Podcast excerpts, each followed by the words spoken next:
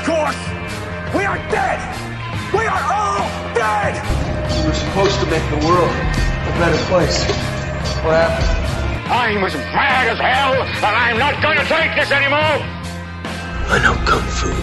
You either die a hero or you live long enough to see yourself become the villain. I'm as mad as hell, and I'm not going to take this anymore. This whole thing is insane. This whole thing is insane. 300 years ago, you'd have been burned at the stake. What do all men with power want? More power. This is now the United States of Zombieland. This whole thing is insane. Man is evil, capable of nothing but destruction.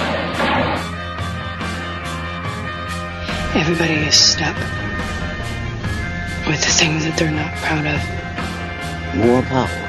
Welcome to the desert of the real. More power. There can be only one. Are you a God-fearing man, Senator? With such a strange phrase. I've always thought of God as a teacher, as a bringer of light, wisdom, and understanding. You see, I think what you really are afraid of is me. Happy heresies and welcome to the desert of the real. Heresy shouldn't be this much fun, but it is. It just is.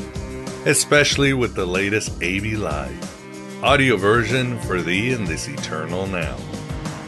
My friend and friend to the Gnostics, Eric G. Wilson, returned to the virtual Alexandria to discuss his new book, How to Be Weird An Off Kilter Guide to Living a One of a Kind Life. What is being weird exactly? How can that wild eccentricity move us into an existence of wonder, artistry, and freedom?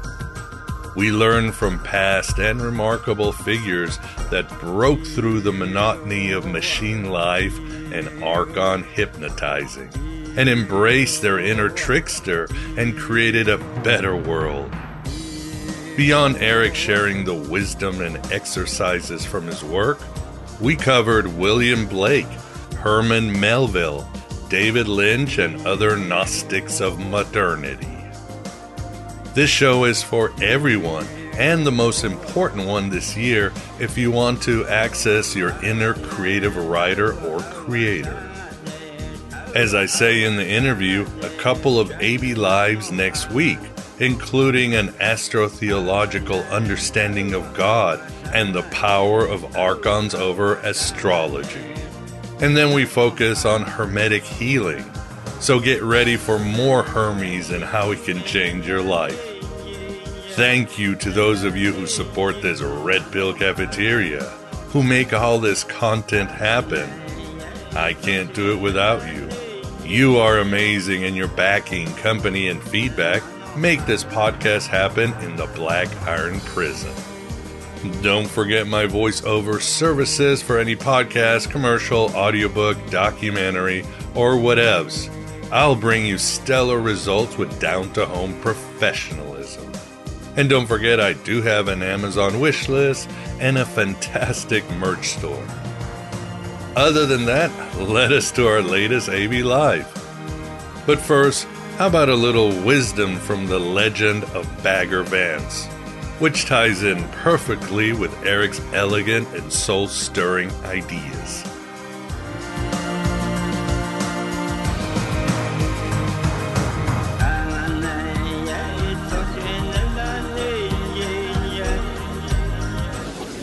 Fix your eyes on Bobby Jones. He's a piece of work here right now. Whoa, give the man room. Knock it out there, Bobby.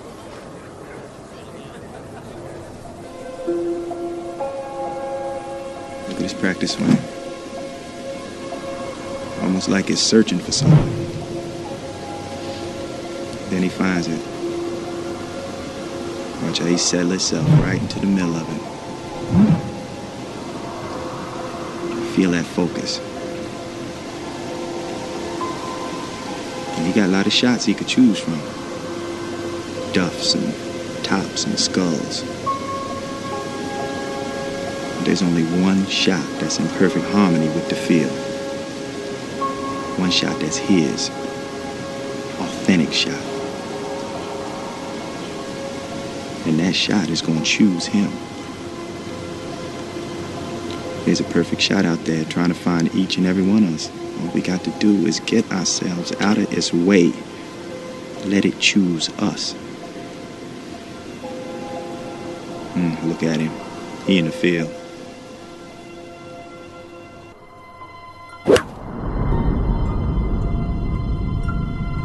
You can't see that flag as some dragon you got to slay. You have to look with soft eyes. See the place where the tides and the, and the seasons and the turning of the earth all come together. Where everything that is becomes one. You got to seek that place with your soul, Junior.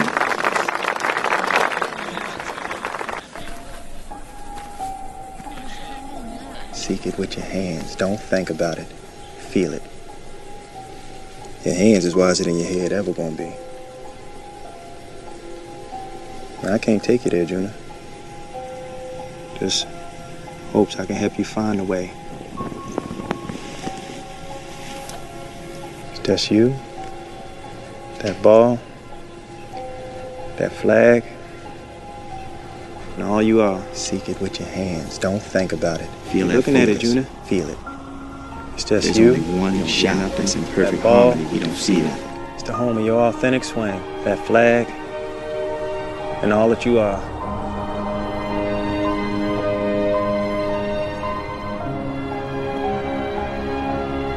Welcome everybody to AB Live, and yes, that was probably a little weird for us. I should have maybe warned our guest about it, but uh, yes, this is a world where men have nipples, and uh, yeah, a lot of high weirdness. My name is Miguel Conner. I am your pompatus of gnosis, and very excited for this show as it definitely is an analog to so many of the themes of this podcast. So we are very happy to be here. Happy Friday, happy Freya Day to all of you. And with us, as always, it's great to have my friend and a scholar and writer who I greatly admire, and that is Eric G. Wilson. Eric, thank you very much for coming back. Miguel, as always, it is my total pleasure. Good to see you again. Good to see you. And with us, we also have uh, my favorite American since Jesus Christ, and that is the Moondog Vance. Vance, how are you doing? Oh, I'm okay. I brought a guest too today. Here he is. Uh, oh, tardigrade. oh yeah, yeah. Those creatures that can live anywhere. Isn't that weird? He's weird. Yeah. That's weird. Yeah, well, that's what we're going to get into very much. Uh, we will be discussing Eric's new book, How to Be Weird An Off Kilter Guide to Living a One of a Kind Life. And yeah, it was a great book, uh, great exercises. Some are short, some are long, and they definitely go into the ethos of the esoterica. And there, and it's, and I laughed a lot at this book. So, um, Eric, why? What made you decide to write How to Be Weird? I, I, I think it actually grows out of my relationship with my daughter. I mentioned that a little bit in the introduction. Uh, when she was very little, two, three, four years old, I was going through somewhat of a dark time, um, mental health wise, and my therapist said, you know, creating uh, connecting with your daughter to probably make you feel better but for a gal like you you're not going to be a good traditional father. You can't really convey values to her. You can't really teach her how to be a respectable citizen but you're kind of funny in a, in a really disturbing way. So just what, what whatever you can do to make her laugh no matter how bizarre that's what you should do so we started making up these really crazy games um, and that just kind of lived on in our lives to where she and i periodically would just be sitting together in the car and get kind of that strange vibe. And I would say, Do you feel weird? She's like, Do you feel weird? hey, I feel a little weird. feel a little weird.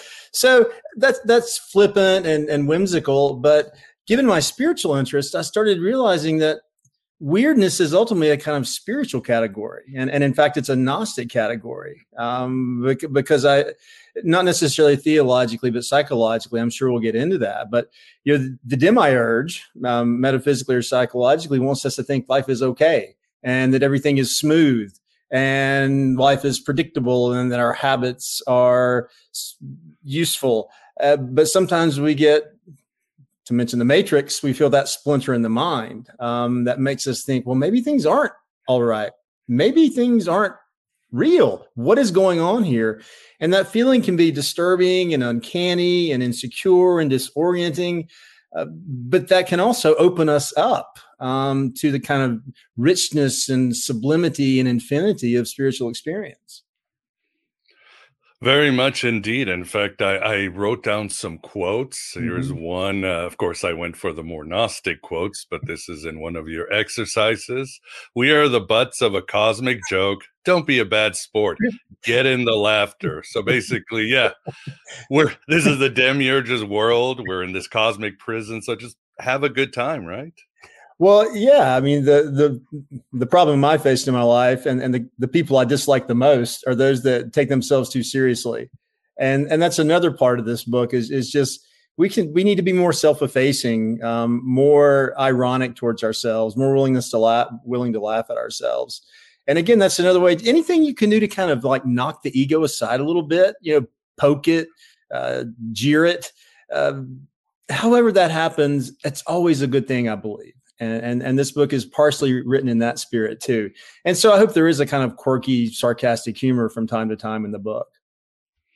Yeah, I mean, uh, I think you t- you're right. How uh, your daughter told your fiance, you know, life. What, why do you guys play these weird games? And she's like, "Well, life is boring," and she is right. I mean, boredom is a is a is a mind killer, isn't it? Yeah. Uh, Yeah. The dredge. It reminds me of this quote from Caitlin Johnstone, who said, uh, "The opposite of life isn't death; it's habit." And you know, we all get into that, right? I mean, we all we have good entrepreneurial habits and get Mhm. up and write our stuff. You know, write your book at six a.m., but that can turn us into Gurdjieff machines, don't you think? Well, William James, one of my favorite philosophers, says that that genius is nothing more than perceiving the world in an unhabitual way. And I think connected to that is Emily Dickinson's poem about poetry, where she says, "I, dwell in possibility, a fairer house than prose."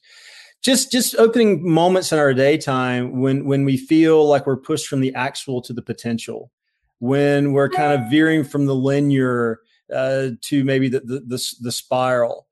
I think the more we can do that, the more we can surprise ourselves, the better. And I think that's really the purpose of almost all these exercises in some ways is let's surprise ourselves with ourselves and and and, see see what happens next. Um, because you're right. The boredom, well, my mom used to say this on a Saturday, like, well, mom, I, I'm I'm bored. She would say, Well, boredom's a failure of the imagination pretty harsh thing to i mean she was a school teacher. It's kind of a pretty harsh thing to say it's like mom that's a lot of pressure. But, but but there's something true true about that. So i mean the book's about weirdness but also it's about creativity. It's, it's about imagination. Um, it is about spiritual experience. Um, i write in my second exercise about this zen concept known as yugen um, which is this term for sort of wandering out into this landscape that is new to you with no thought of return. In other words, you're just walking to walk, you're not going anywhere. And I didn't actually put this in the book, but this is an interesting story. I was I was in college and I was in the um, coffee shop and I was reading this famous book on the history of religion by Huston Smith. I think it's yeah, everybody knows that book, right? The history. I think it's like the history of world religion or world religion. Right. I was, I was reading the chapter on Buddhism, and this dude just appeared out of nowhere, and he was like really thin. He had on a fedora, and he had on like a, a kind of a zoot suit, and he was wearing spats of all things. And this is in Boone, North Carolina. This is like podunk realm. Like, what the? Who the hell are you? It's like he just appeared, uh, and he said. Um, have you ever heard the story about the um, student who took a class on Zen Buddhism? Like, well, what's that story? He said, well, the student turned in an essay of 10 blank pages because he thought his professor would see that he knew the essence of Buddhism, which is all form is emptiness. Well, the professor gave him a, an F. And the student said, why did you do that? I know the essence of Zen. And the professor said, if you're a true Zen Buddhist, you won't care that you got an F, um, which is a great story. Um, but but I did I got to know this guy a little bit. His name was Jed. He was a very strange dude, and he taught me that he'd been reading a lot of Alan Watts. And and you know Alan Watts is big on the idea that the best gurus are tricksters. they're not out to sort of reinforce a dogma, um, to teach you a discipline like the seven steps to enlightenment. Um, they're just doing anything they can to throw you off, basically, to kind of shock you out of your of your ego and your habits. So that that experience with Jed, um, I don't know where the hell he is now, is is really kind of integral to the book. It was a real, you know, as a freshman in college, so it was a real sort of mind bender. So this book is written in that sort of tricksterish spirit. Um, the idea that the best teachers don't reinforce what we already know, but they push us into a kind of intellectual and emotional chaos. Yeah, it makes sense. And yeah, as uh, I'm sure all three of us Gen Xers know that a big part of our growing up was battling boredom. Hey, let's get stoned, watch a movie, uh, and we're just sort of sitting around, you know, slackers. Yeah, it was this fight, and yeah, of course, the society is built for that. But yeah, it mm-hmm. was a, it was a, it was a good fight. And yeah, there's one part, Eric, where you talk about falling asleep on your laptop to Donnie Darko. I was like, did you not have the greatest mystical oh experience oh in the his? I mean, your subconscious absorbing this stuff. well, so uh, in my introduction, I do talk about various weird experiences, um, like like deja vu, uh, like getting lost and returning to the same place over and over again. But one of them is is the hypnagogic experience, and we've all had this experience where we're watching a movie and we fall asleep and we start dreaming, but the movie kind of shows up in our dream. And at those moments, we feel like, whoa, you know, what's outside of my head is now inside of my head. And what was inside of my head is now outside of my head. And these are wonderful, uncanny experiences that people like Edgar Allan Poe and Samuel Taylor Coleridge just, just love. But Donnie Darko goes deep for me. I, we may have talked about that at some point, Miguel. It's such a great Gnostic film. In fact, I have a T-shirt with the with the head of the Donnie Darko rabbit on it um, and you know, I walk around town and no one knows what the hell it is, but occasionally someone will say, "Dude, Donnie Darko." Dude. I'm like, I found my person. You know, it's like it's like a test. If you know what this shirt means, I'll be your friend. your secret Valentinian club or lodge. Exactly. Exactly. yes. Yes. Oh, it's such an amazing movie. Well, I guess uh, as we're going on, people are asking, well, what is weird? Again, it's uh, one of those terms we all use it. We mm-hmm. all throw mm-hmm. it around in our own context. Mm-hmm. But uh, how would you define weird, Eric? Yeah, I um I would define it as kind of a it, it it can move one or two directions. A weird experience occurs when what we think we know really well, the familiar, suddenly becomes strange. Mm-hmm. Um, like to give a, a, kind of banal example, if you're in, say, a, a wax museum and and and and you're like looking at these celebrities in wax and suddenly one seems to move or blink at you like or a doll seems to blink at you it's like whoa um, that's not supposed to happen so the, the defamiliarization of the familiar can be one form of weird but also it can be the other other direction as well when something really whacked out um, like a crazy film like say tod browning's freaks say or or or, or you find yourself in a strange city at nighttime those moments that feel totally outre. Suddenly come feel familiar. It's like that something in your heart resonates with that event that seems so unsettling to you just seconds before. So I guess I would say that that weird is not something just like totally whacked out. Um, it's something that is is close to us, but we don't quite know it yet. So so that's that's why I feel like it's it's the everyday becoming not the everyday, or the not everyday becoming the everyday and and my exercises in this regard aren't crazy. I mean, they they really are little nudges and pokes and and invitations to to see things a different way. For instance, I have an exercise. Um, Salvador Dali, the great surrealistic painter, and I see that um, Vance has a Dali-esque um, block behind him, which I'm gratified to see. He he would um, fall asleep with uh, um, pennies in his hand or ball bearings in his hand, and when just as he would fall asleep, the hand would open, relax, and the pennies would fall on the floor. And he would immediately write down the first thought in his mind or immediately paint the first image in his head. So it's sort of a hypnagogic exercise where what's happening in your sleep world, you can spontaneously express in your waking world.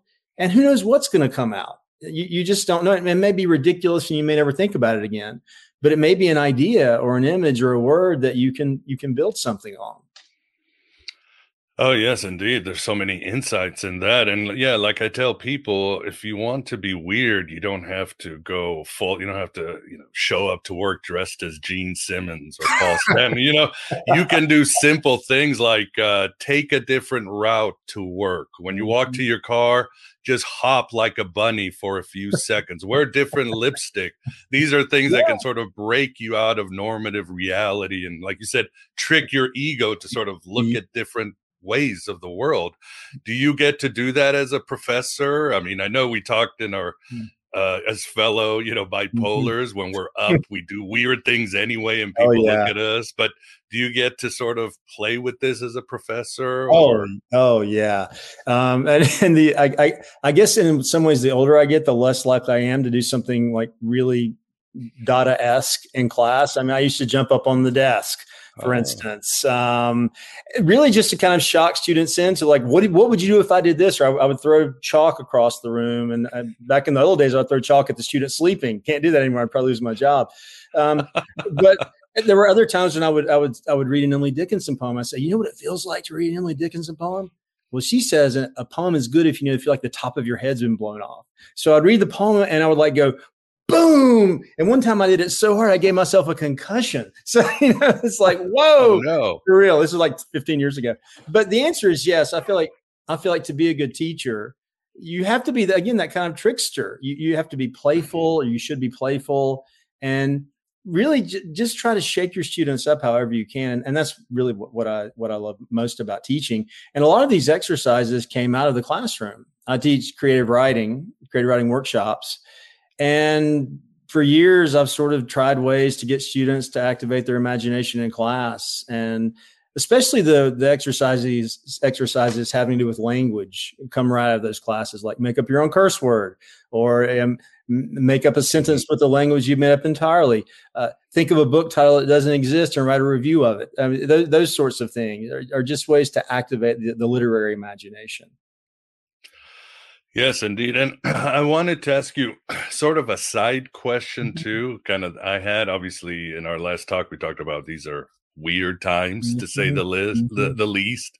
It seems the trickster spirit has just taken over the United States. Uh, but and people think, well, my God, these are such hard times. And mm-hmm. they are hard times. But in your experience, especially as this show becomes more dedicated to mm-hmm. Hermes, the trickster, because mm-hmm. as many Jungians say, this is the age of Hermes, the god of transitions, mm-hmm. of doorways, of insanity, but innovation in the rom- during the romantic period did any of the poets uh, a invoke hermes b talk about wisdom of surviving times because people again today mm-hmm. are like oh this is the worst time it's like no during the romantic period there were napoleonic wars mm-hmm. revolutionary there was mm-hmm. smallpox that was killing millions of people in the united states and europe there were hard time. It's the old Gandalf and Frodo. The nobody wants to be in these times, but you right. do the best. But any wisdom from the romantics on how to do, survive these change, mm. changing times? Yes, and, and and and you're right to say that. I, I would say from you know, the time the French Revolution broke out uh, until 1815, the Battle of Waterloo. Uh, I mean, England was basically a police state. Um, there was such a mm. fear of the French attacking, especially when Napoleon took over. And there was such a fear of spies within England that habeas corpus was suspended for for years. So if you were just in a pub whispering with someone about French insurrection, you could be thrown in the tower or or, or worse, beheaded. So William Blake spent time in jail for sedition too. well, for a brief time, that's right. He was just out sailing with some friends on, on the river, and and the, the authorities thought he was a spy. So yeah, I mean, he he it was a very scary time, and I would say. When you say romanticism, I'm thinking of the so-called Big Six romantic poets: you know, Blake, Wordsworth, Coleridge, Byron, Keats, Shelley. Right. And and the I would say there are kind of three different responses among these, um, depending on which poet. And I'll be brief about this, but you know, someone like Blake was very much aware that the Orthodox religion of his time, Anglican Christianity, and the monarchy were in total cahoots with one another. Um, basically, the church's job was to tell the the citizens who were unjustly treated that this is what God wants for you, that this is part of God's plan. So religion in Blake's time was ultimately a reinforcement of the status quo.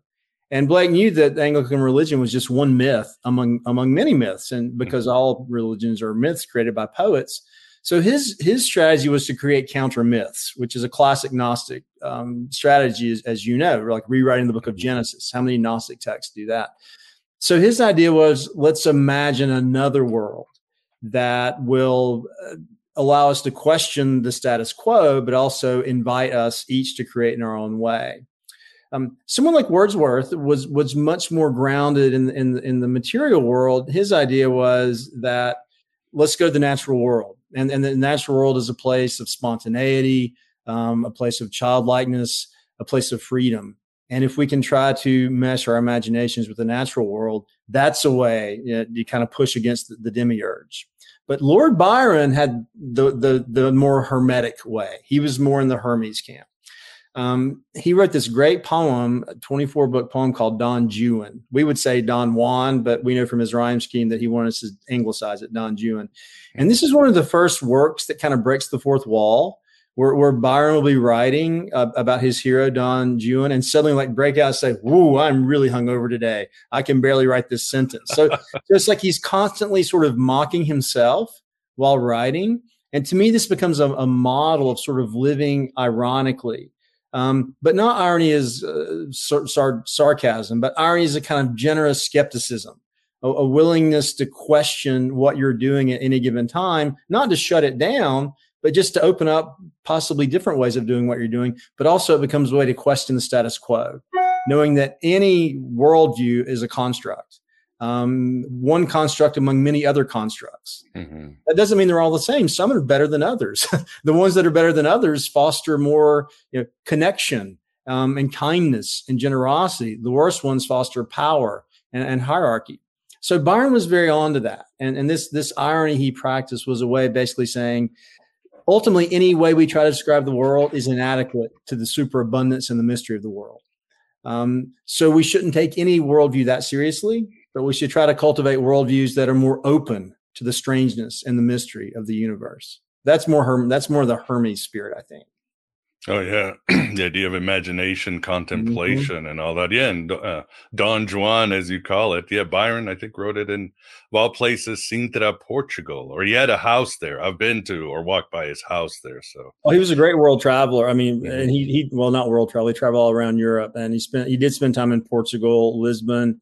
Spent, mm-hmm. Of course, he died in Greece. Um, he tried to raise money for a Greek army to fight against um, Turkey, and you know died of dysentery probably in the trenches. But Byron um, was a fa- fascinating man. He was he's the most gnostic in some ways of the poets, not idea wise, but in that he was a he was a total hedonist. I mean, he any con- any moral convention he threw threw to the wind. You know? yeah. An old corporation. Uh, that, that's right. I mean, you can go one of two ways as a Gnostic, right? You can sort right, of deny right. the flesh, or you can like totally give into the flesh. Yeah, exactly, yeah. exactly. Well, yeah, that's really that's definitely uh, good advice. As I tell people, and I learned this from Jungian therapy and other mm-hmm. things. If uh, if you if your worldview is bad, you can change it, and people yeah. that's impossible. Yes, your beliefs, how you were raised, they're all constructs. You can find a mm-hmm. completely different your inner goodness or your consciousness is not mm-hmm. going to change. So just find a new worldview, destroy yes. your worldview, and yes. move on.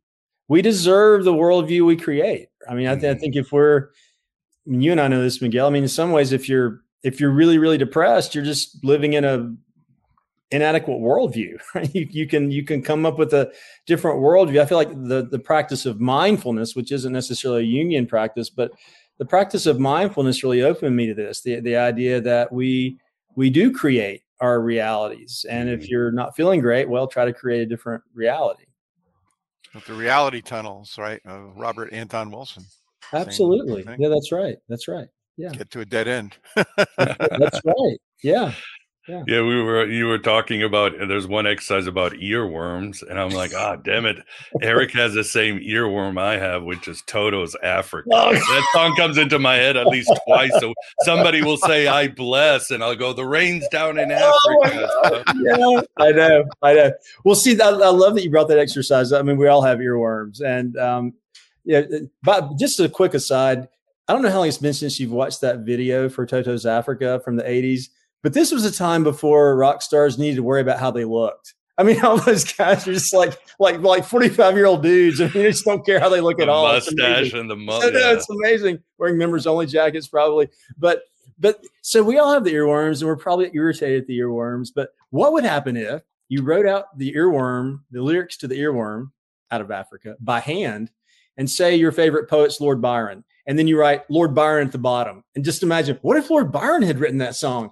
And suddenly the song changes a little bit, and suddenly Lord Byron changes a little bit. It's it's a minor moment, but again, it's just another way to take what we just assume is an everyday part of life and make it just a little a little wonky for a minute. And it, and it, it's fun. Ultimately, the weirdness that I describe in this book should be fun um, in, in in this way of a well. When I was a little kid, I watched um, the Mickey Mouse show, and I remember Thursday, I think, was Surprise Day, and the Mouseketeers would sing a song. I'm not going to sing it. They would go like, "Surprise Day, Surprise Day. Anything can happen," and it usually does. Which I just love. Like anything can happen, and it usually does. And that's the spirit of the book. Like, what the hell's going to happen next? Um, anything might happen, and let's just let's just see what happens instead of trying so hard to predict what's going to happen or assume so much that we already know what's going to happen. Um, and then we'll just be refreshed, I hope, and we'll feel like the universe is reenchanted just a little bit. Enjoy all your favorite sports like never before at BetMGM. Sign up using code CHAMPION and receive up to $1,500 back in bonus bets if you don't win your first bet. When you register with BetMGM, you'll get instant access to a variety of parlay selection features, live betting options, and the best daily promotions in the business. And with BetMGM at your fingertips, every play and every game matters more than ever. Remember to use code CHAMPION and receive up to $1,500 back in bonus bets if you don't win your first bet. Place your money line, prop, or parlay bets with the king of sportsbooks today. BetMGM and GameSense remind you to play responsibly. See BetMGM.com for terms. 21 plus only, Virginia only. New customer offer, subject to eligibility requirements. Rewards are non withdrawable bonus bets that expire in seven days. Gambling problem? Call 1 800 Gambler. Promotion, promotional offer not available in Washington, D.C. Oh yeah, indeed. Yeah, I love uh, you talk about uh, list your top five weird actors, Eric, and yours are Tilda Swinton, Benicio del Toro, Forest Whitaker, Uma Thurman, and Harry Dean Stanton. Uh, Twin Peaks: The Return. Shout out for that one. Yeah. So I wrote some of my own, and so did Vance. Mine are Peter Sellers, Geoffrey Rush, Naomi Watts, Christopher Walken, and Malcolm McDowell. So those are good. What about you, Vince? Did you write your list? Oh yeah, I got 13 of them, but uh, you want me to pick out five or read them quick?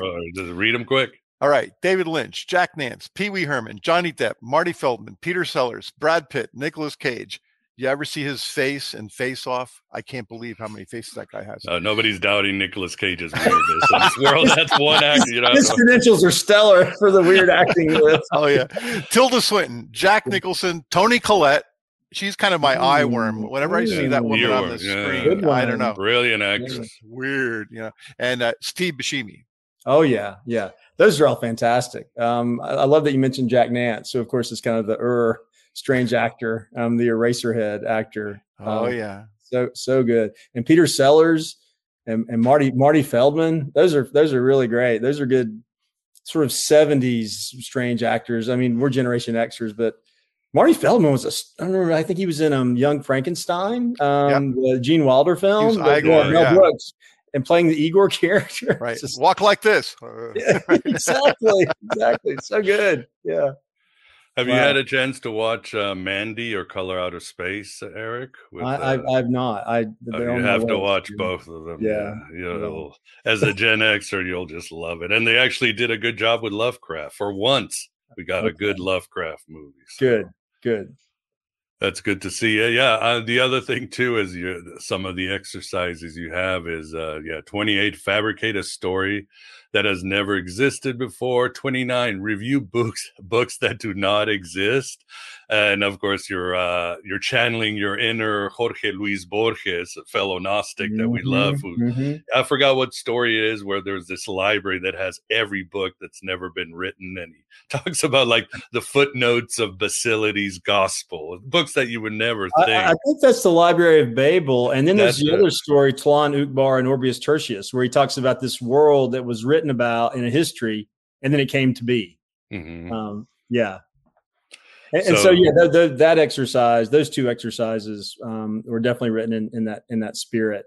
Um, I have some exercises that have to do with kind of generating random experiences. Like one, as I say, go go to the library and go to your favorite shelf and just close your eyes and like pull this pull a book off the shelf and open it. And the first sentence you notice, write that as the first sentence, and then write a story, you know, based on that sentence, one page story, and then put that story in the book and leave it there thinking someone might find it find it later on.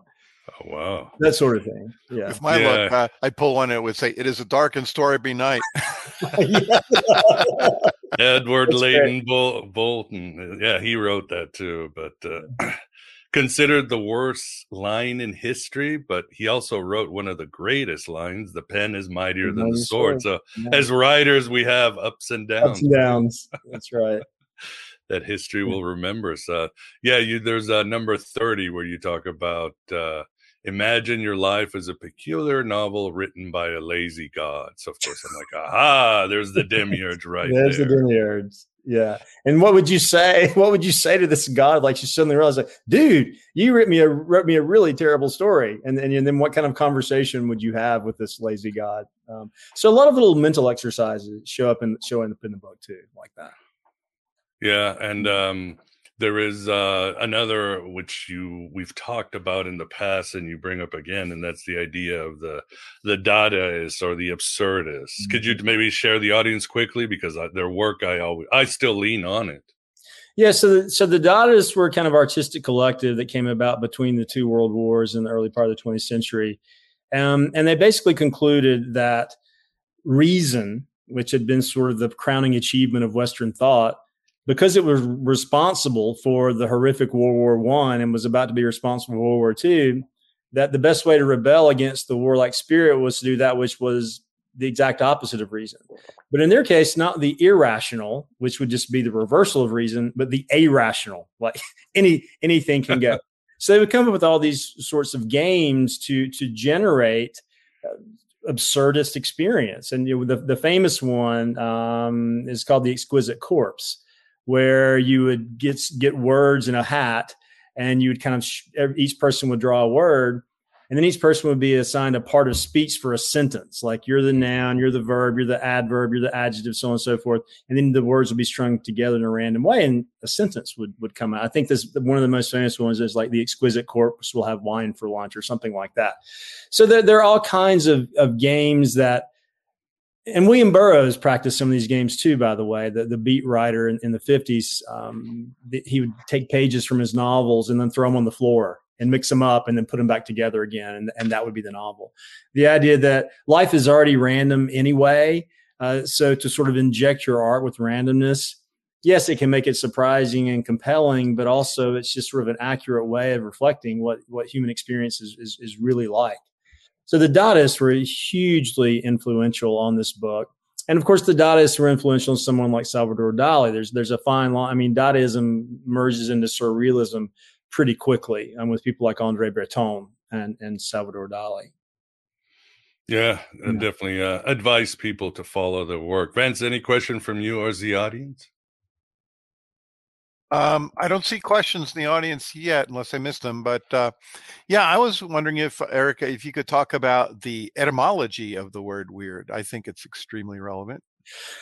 Gladly, that that was in the book at one point, and my publisher said, "I think that's a little too pedantic." Um, but, but, but but weird is an old old English word, W Y R D, um, and it, and it shows up in Old English poetry, of, like say Beowulf. It means fate, roughly um, the idea that there's some sort of principle in the universe determining action. but the word actually, by the time we get to the early modern period or the Renaissance period, and with Shakespeare and Macbeth, it's taken on other meanings to the point where the witches in Macbeth are called the weird sisters, meaning that they are in touch with fate, uh, but also they're in touch with the occult and, and the strange. And, and, and so that's how the word kind of came to take on the meaning it does for us today. Um, Vance, you may have a, a, some some more information on that. It looks like you're um, just a little bit, which is uh, to transcend fate, to uh-huh. rise above fate. See, which yeah. is why people do magic, right? That was yeah. a big theme yeah. way back when.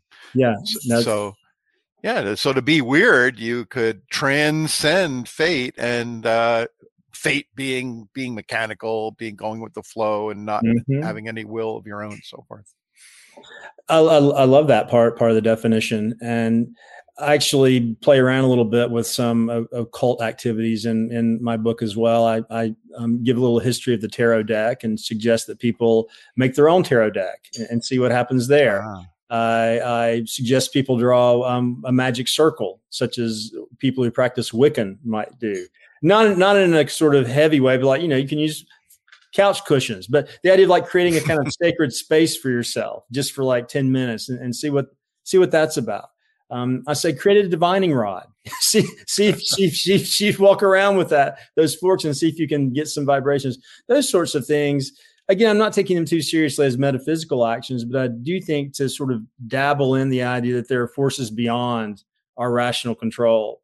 Um, and maybe they are metaphysical, maybe they are spiritual. We don't know, but I think those are those to think about those things are just other ways to open us up uh, to to something different than we might normally think about in our daily lives. Yeah, occult fan wants to know uh, uh, what you think of the weirdness of the blood of someone, say, who was hung in Salem. Hmm.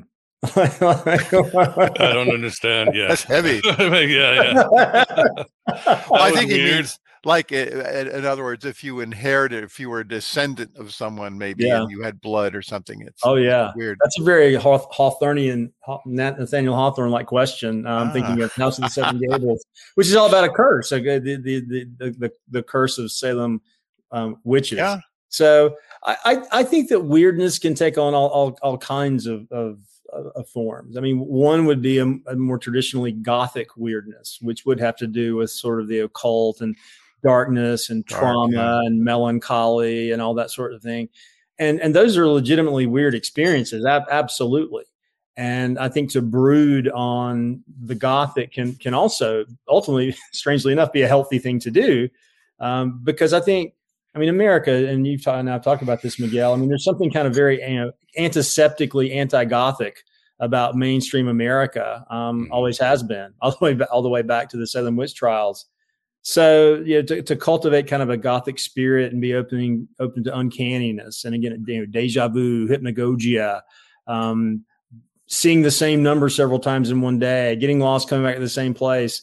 Those are experiences that we would categorize as gothic, and um, the more we can cultivate those, I think the better. Certainly, certainly, I would agree too. Another mm-hmm. section you talk about, Eric, and uh, sac in your section 42 in the answer to the universe i know 42 uh, is sacralize the absurd and you talk about memento mori which is very popular today about yeah.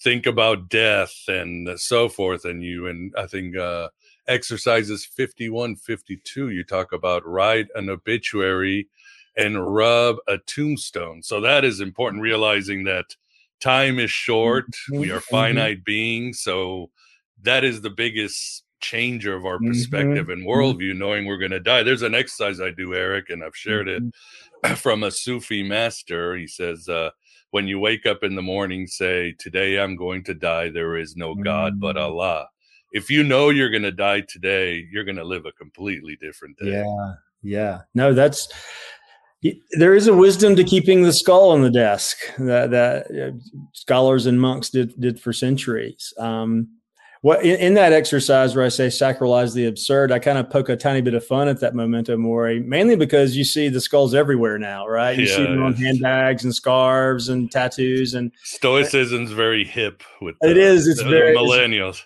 very hip, and which is fine. I, I love, yeah, I love skulls. I love skulls, but what, and so that exercise, sacralize the absurd, actually grows out of um, one of my favorite passages in, in Moby Dick, where Ishmael, the narrator of that novel, is left out on a, on a, tiny whaling ship all night long, thinking he's been left by the by the main vessel, the Pequod, um, and he gives himself up from dead for dead. But then he's res- rescued the next morning, and he says to one of his friends, Queequeg, a harpooner, he says, "Gosh, is it always like this whaling?" And he's like, "Yeah, man, every day." and so Ishmael says, "Okay, I realize that um, if there is a God, he's a practical joker."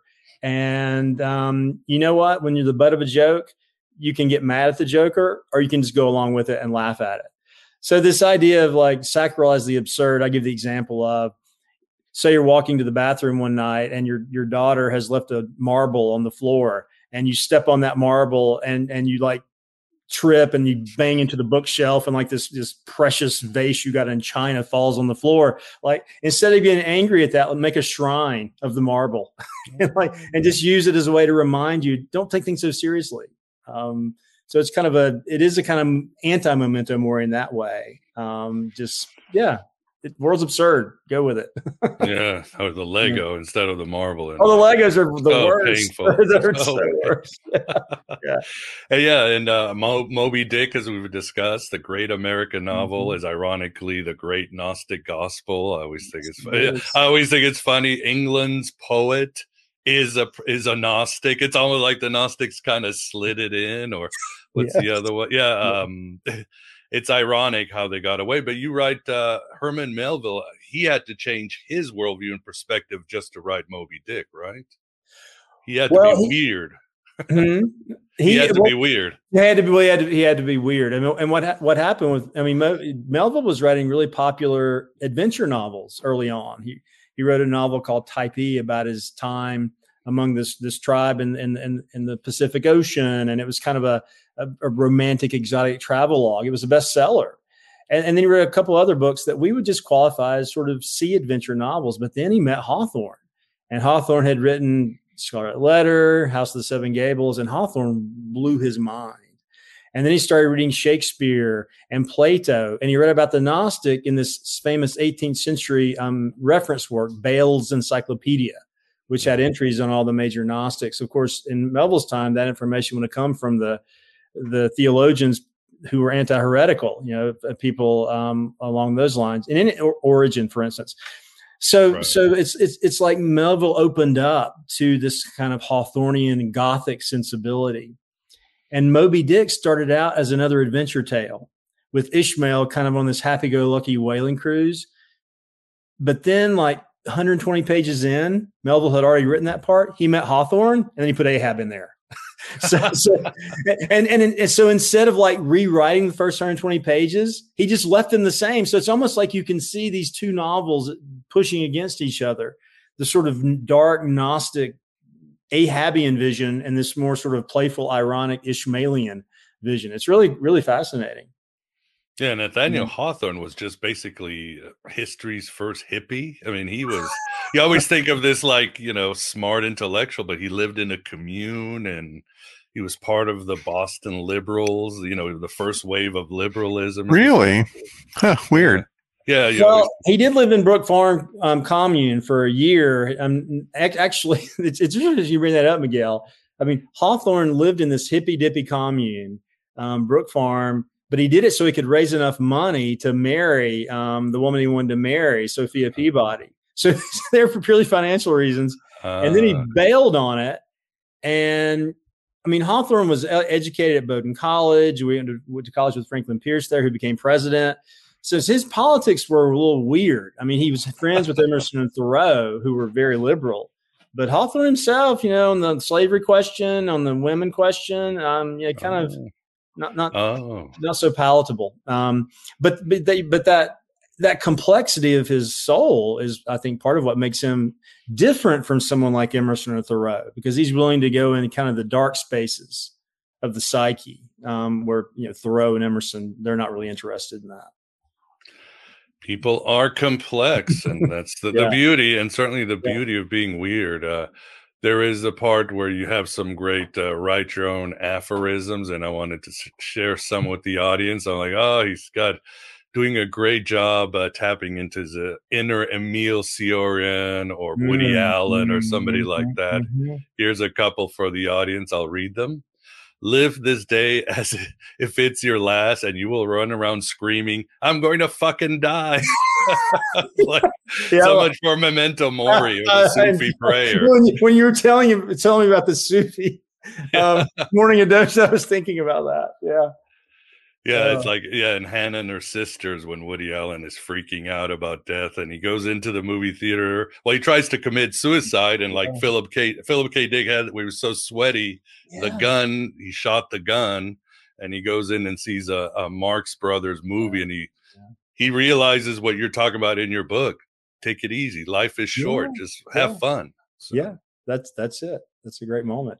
Um, I'm glad you, Emil Cioran. I mean, I haven't talked. I mean, his short history of decay, by the way, is just a major book for me. And I mean, and he captures exactly. I mean, there's something very acerbic about his writing, but there's a wit to it as well. I just really, I'm glad you brought him up. A great aphoristic writer. Yeah, yeah. We uh, actually we did a show about a month ago, and Oh, our guest, of course, of course, it's no secret. He wrote about the demiurge and the Gnostics. Mhm. He he tapped into their energy, like Blake and Mm-hmm. all these other guys. So yeah, when it comes to aphorisms, I think he's gives Oscar Wilde a run for his money, if you know what I mean. Yes, yes. Here's a couple of other good ones. Never go to bed angry. Drunk is much better. Failure isn't final. It's also at the beginning and in the middle.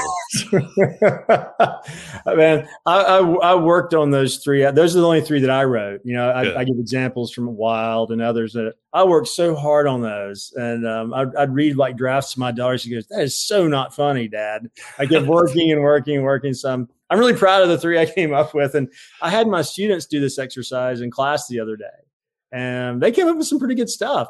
I mean, it's kind of interesting if you just write a cliche and then think about well how can i like riff on that cliche that's kind of how it works and, it, and it's interesting it was interesting for my students to do that for fun but also just to kind of problematize a cliche so No, it makes sense. And with your students, Eric, just sort of picking your brain, there's Mm-hmm. sort of two attitudes, and I'm sure both work. There's sort Mm-hmm. of the Neil Gaiman, I just make up stories as I go, and Mm-hmm. this is me pretending. And then there's, of course, the more Alan Moore, J.R. Tolkien, Carl Mhm. Jung were like, no, uh, you know, we go into the imaginal of Henry Corbin, and these stories are there Mhm. waiting for us. The worlds are there and it, we just have to access the soul in our stories. What do you tell your students when, course, writer's block or what do I write next, professor?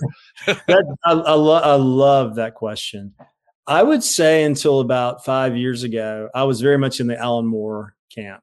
Um, the idea that there are these kind of archetypes, mythological archetypes out there, and they're rich, and you can mine them, and you can endlessly translate them into your own narratives, and and you can still do that. I'm not saying I discount that, but my as my own writing has become, I guess, looser and more playful. I've tended to be more in the in the Gaiman camp. Just just play around with your own thoughts and your own weirdness and your own idiosyncrasies and and, see- and see what happens. Of course, oftentimes the two worlds will collide anyway. you, you you go deep into myth, you'll come out on the other side as more yourself.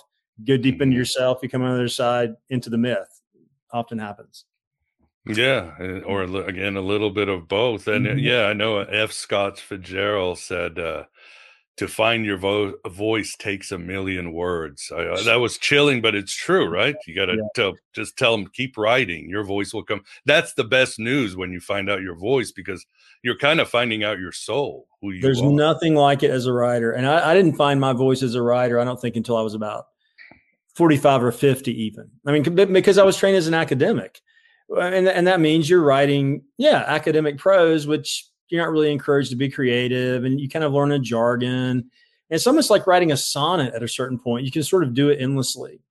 And, I, and when I just started to write um, creatively with books like Against Happiness and Everyone Loves a Good Train Wreck, even with those books, I feel like there was a kind of heavy scholarly voice. Um, but I think in the last five years, really, I've, I've kind of, I kind of like, I like writing more because I write like I think inside my head now um, in a very sort of relaxed way. And I care less about word choice and more about like syntax and rhythm now. Um, and that just, it just, it feels amazing um, to find that. But I'm 50, 55 now. And I tell my students that like, oh God, it takes that long. I said, no, no, no, you, you can get a head start. Don't you can you can start trying now. And I didn't really start trying until my 40s to, to create my own literary voice. Yeah, it's uh it's like that saying, uh God, who wrote uh even cowgirls get the blues? What's his name? Tom Oh, Robbins. Tom Robbins, yeah. Yeah. Yeah, one of my favorite quotes. It's it's never too late to have a happy childhood. So you can good. access that child, that Yeah. being that was so close to the undivided unconscious. I love that. It's it's Yeah. Mm-hmm. all there for the taking. And uh yeah, Vance, uh any questions from the audience? I think I saw a few. or- Yeah, Graham uh, Graham Pong, our buddy, um, wanted to know uh, your thoughts, Eric, on uh, Alfred Jarry, father of pataphysics. Oh yeah, for Jarry, um, the Uh, pata, pata, pataphysics guy. Um, yeah, I, I spent let me let me let me think about this. Um, in my book, Keep It Fake, um, I I had a whole section on Jarry because I mean the, the idea of, of of his use of performance, like riding the bicycle around, and there was just something so kind of he was like an early Charlie Chaplin, an early Buster Keaton, so, someone who who saw living as art and just sort of behaving in these ridiculous, absurd ways. So I, I don't know his his work deeply, but he was an inspiration for me at that time. And definitely, even though he doesn't appear in this book, he that pataphysical vibe is is in here for sure. What is Okay. pataphysical? Well, pataphysics is it's not metaphysics. It's it's like um, it's not physics. It's kind of it, it's it's almost like a way of saying the world is absurd. The world is Dadaistic. The world is surreal, and pataphysics is a kind of science, not of the real, but of the surreal. It- It's kind of how I've taken it. It shows up in the Beatles song "Maxwell Sil- Silver Hammer," right? Um, studied pataphysical. No, no, no, no. no. I can't Oh, that what they Yeah, were saying? It's pataphysical. I think. Oh, I think. okay.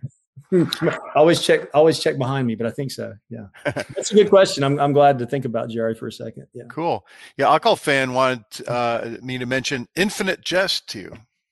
oh huge huge david foster wallace fan massive um, infinite jest is one of the most important books i've ever read. And i've got a couple of things to say about david foster wallace. One is he and this is probably true of a lot of writers his voice was so powerful that it influenced me so profoundly that for about three years I tried to write like David Foster Wallace, and it was a miserable failure because no one can write like that. No, no, no. I mean, I wrote a whole book. I think it was the Keep It Fake book. I sent it to my publisher, and she goes, "This sounds like you're trying to write like David Foster Wallace. This is unpublishable." It's like what? So I have to write the whole, you got to rewrite the whole thing, and, and that's kind of when I discovered my, my own voice. So, but David Foster Wallace, I mean, his he's such he's such a compelling figure in, in, in this in this in relation to my subject matter because he valued irony immensely, um, both as a writer of fiction and as a writer of nonfiction. But also, he feared irony. He was afraid that our, our culture had become so ironic to where we couldn't really value anything anymore. We just kind of mocked everything. So he wanted to find a way to sort of, well, in his famous lecture, This is Water, he said, Say you're standing in line at the grocery store and you're being annoyed immensely by this woman and her three kids. They're just like, she's like flustered. She she can't check out because she's getting all her change out. She's holding you up. The kids are screaming. They're pulling magazines down. And he said you could be really angry at that point, or you could imagine that her husband has cancer and she spent all night caring for him. And and, and in other words, create a narrative. Doesn't matter if it's true or not. And that's the irony creating a narrative that is fictional, but then treating it as if it's not not fictional, treating it as if it's real, and that leads to a kind of ethical sensibility. That's very powerful, and I feel like one reason Wallace couldn't finish his last novel, The Pale King, which was mostly finished when he committed suicide, because, it, I feel like almost it's almost like he got too paralyzed by the idea that I can't escape irony. It's like he wanted. So the novel's about accountants and they sit all day and do tax returns. and Wallace's idea was if you can do tax returns all day and still find value in life, then you've mastered everything. but the novel didn't go anywhere. It, it's it's like it, he it, he became like too caught up in the idea of trying to represent the banality of reality, and then he couldn't write a novel anymore. Anyway, I I, I could go on and on about David Foster Wallace. Huge huge hero for me in, in every in every way. Yeah. Cool. Yeah. Well, I was wondering uh, um, about um, you know weird music. To, um, I'm going to guess, Eric, that you like "They Might Be Giants." Yeah. yeah. Yeah. Um, I mean, the, the, the famous Istanbul, Constantinople, I, I, I still love. But they actually did a, a, an album of children's songs um, that I would play for my daughter, kind of songs about counting and learning. Amazing. No, they're great. Are they still around? Are they still making music? I don't know. Yeah, yeah, they're on Facebook and they're doing this and that. I don't know if they're you know that popular anymore, but they're around. Yeah, yep. yeah. A Gen X band for sure. Um, yeah, definitely. That's for sure. And uh, yeah, as we're getting to the top of the hour and the end of the interview, uh, I know in uh, one of my favorite books in our first interview, I owned all of your books. They're in my shelves, Eric. You're and friend, yeah. yeah. yeah. But Gnostic uh, Cinema, or sorry. Secret Cinema, Gnostic Vision and Film is still one of my favorite books because you not just break down, you know, people are, oh, Gnostic themes, not you break down the different types, Valentinian, alchemical. Yeah. And in our interview in 2018, we both had like a, a a, a, huge kind of bro sigh of relief because uh, Twin Peaks: The Return not only did disappoint, it really was even better than yes. everything that Lynch has done. But since then, have you uh, watched any good Gnostic movies or novels or anything? Because mm. there's a lot of it now. Now that the mm-hmm. multiverse and mm-hmm. simulation mm-hmm. is so popular in mm-hmm. fiction, so it's almost like mm-hmm. an embarrassment of riches or yeah. diluted. Yeah. But yeah, I can't really think of anything except maybe the TV sh- series Legion, but that was 2017. Yeah. I, I I'm drawing a bit of a blank on that. I mean, I, I feel like the late '90s, early aughts was just the sort of golden age for Gnosticism and popular culture. I mean, not only with the film I write about, but also with the Alan Moore comics, and of course, they're being made into films um, quite frequently now and even even with uh, films like um, adaptation, uh, it, just this idea that the world is or Vanilla Sky, the idea that this mm. world is, is, is fictional. But I, I, I, guess I guess because I'm not thinking about Gnosticism in that formalized way, like I was when we had those conversations, probably a lot's just not on my radar. Right, right. Yeah. Mother, uh, that's it's already no, five years course. old, but yeah, Darren Aronofsky's mother, yeah, straight out of the Kabbalah. Yeah, I haven't seen that. So yeah, I'm, out, he, I'm mean, out, of the loop. Yeah, you oh, really are out of. I'm out of the loop. I'm a, I'm I'm a, I'm a backsliding Gnostic. I got I got, I got, I got to get my faith back in order. Yeah. Talk about weird. That is a weird movie. That's I love Aronofsky. Okay, good. Thank. You. I'll, I'll I'll give that a look for sure. Yeah. Yeah. For sure. For sure. Well, awesome. Yeah. And uh, any other last exercise you want to share? Like I told the audience, there's uh, 99 of them. Some are short, some are long. You'll find something that you'll really enjoy. I think you have one, for example, William Blake carry a door, a portable door, doors of perception. That's exactly what I was going to mention. Yeah. Oh, well, there you go. Let's end with that one. Synchronicity there, Miguel. Yeah. I mean, you know, Blake famously said, when the doors of perception are cleansed, the world will appear as it is, infinite. So so I say get an index card and and and draw a, a, a, doorknob on it and carry it around with you. And when you're feeling bored, you know, stick it on a wall and just imagine like what's behind the door. And um, again, it's just a way of you know, pulling yourself out, out out of the ordinary. But but but that's ultimately the, the the spirit of the book. Is the world's a lot bigger and stranger than most of us give it credit for, and most of us fear the bigness and the strangeness. And I'm guilty of that too. So I would say the book is in some ways a self help book. It's kind of a tongue in cheek, um, ironic self help book, but ultimately it's meant to help you live a happier life and and hopefully have it, it has a therapeutic value and i'm a man who needs therapeutic um, value in my life having you know suffering bipolar disorder as i know you yeah. do too miguel so um, yeah if you check out the book hopefully it'll be fun for you and hopefully it just make you feel a little better of a day Oh, it will. You guys will laugh. I laughed. You'll laugh even more. We just scratched the surface. So, yes, and I have here uh, your website is ericgwilson.net. For those, this it will be in the show notes. Uh, your book is available everywhere. Everywhere. Also in audio form for the first time. Oh, excited okay. about that. Yeah. Did you narrate it? No, a uh, Penguin, my publisher, hired an, hired an actress. It's actually a woman reading. She reads it beautifully. Um, ah, that see, I, I, was just thinking he's got to have a woman do. Oh, it had to be. Just, again, twisted, yeah. it, turn it around, perfect. Yeah. Perfect. Well, awesome. Well, the audience, you guys had some good comments, good questions. Mm-hmm. I had a few questions that was brought separately, but Eric addressed them as we were talking Mhm. about all these different things. So yeah, thank you uh, for housekeeping. We'll have another couple AB lives next week. Uh, with some very cool topics on who is God, the archons and astrology, then a show on hermetic healing, both the psychic and the mind. So, a lot of good, useful stuff for you guys to get ready for the holidays. This book will help you with the holidays as things get really intense with the ego. So, thanks for everybody's support and being here. And Vance, thank you for being here. Oh, it's fun. Great to be with you, Eric. And of course, always great to be with you, Miguel. Thanks, and our wonderful viewers. Yeah, yeah, good, good, smart guys, smarter than us. Sometimes I think the audience far smarter than us, which is a great thing. There is so Eric, as always, it's great having you on the show, and uh, as always, uh, I hope we talk sooner rather than later. And for everyone, as I say, uh, well, thank you, Eric. You're welcome. Gonna go on a speech. My pleasure. My pleasure. Yeah. Well, as I always, as I always say, everybody have a good weekend, and yeah, write your own gospel, live your own myth, and uh, thank you. Yeah, take care, everybody.